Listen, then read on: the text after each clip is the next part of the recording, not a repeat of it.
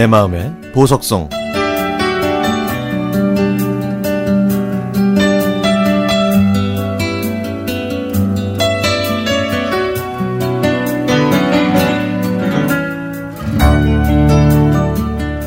아버지 때문이라도 저는 결혼을 하면 안 될 사람이었습니다. 뇌졸중과 당뇨가 시신경에 영향을 줘서 눈이 보이지 않는 아버지를 간호할 사람은 저밖에 없었으니까요.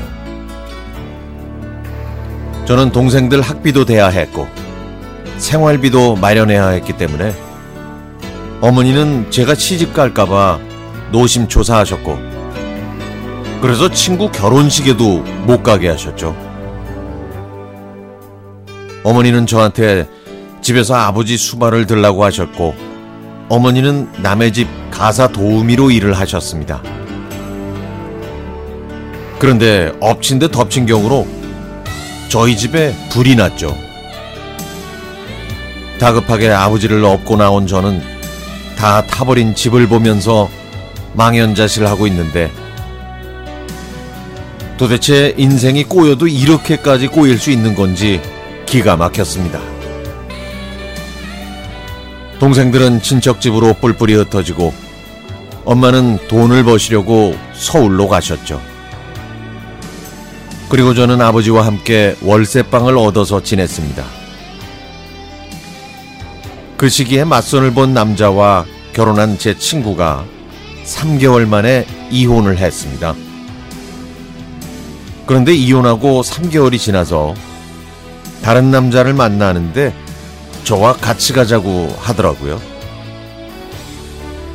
이혼한 게 마음에 걸리는가 싶어 함께 가서 친구의 목적대로 그 친구에 대한 칭찬을 늘어놨습니다.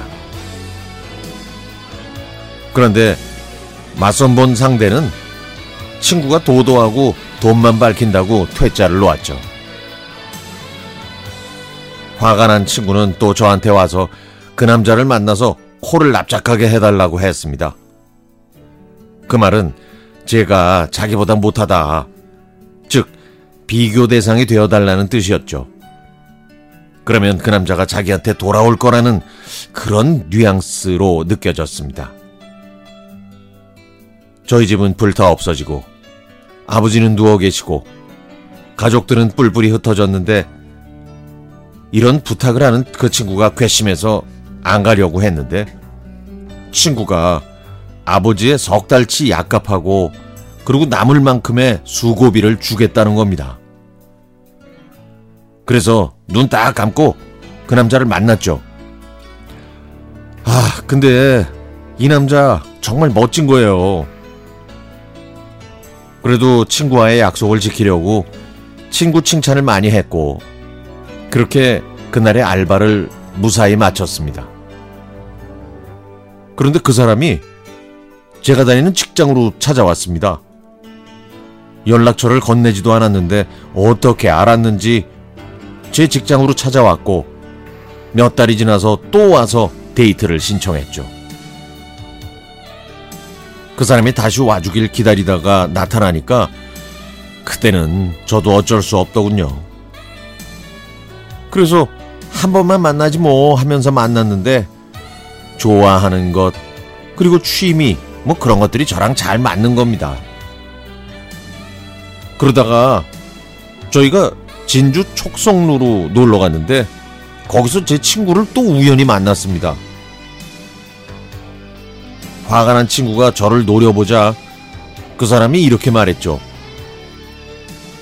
나 성민 씨하고 만나고 싶어서 내가 찾아간 거예요. 아니, 당신이 나한테 소개시켜 준 거잖아요. 그 나는 성미 씨가 좋아요.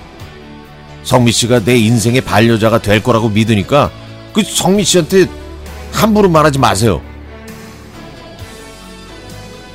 틀린 말은 아니었으니 친구는 아무 말 못하고 그냥 가버리더군요. 그 사람은 저희 집 사정을 듣고 대출을 받아서 시골에서 작은 집을 얻을 수 있게 도움을 주었습니다. 결국 저희는 결혼해서 그 대출금을 서서히 갚았고 첫 아이가 태어날 때쯤 아버지는 하늘나라로 떠나셨죠. 그런데 그 얄미운 친구, 그 친구가 어떻게 됐냐고요?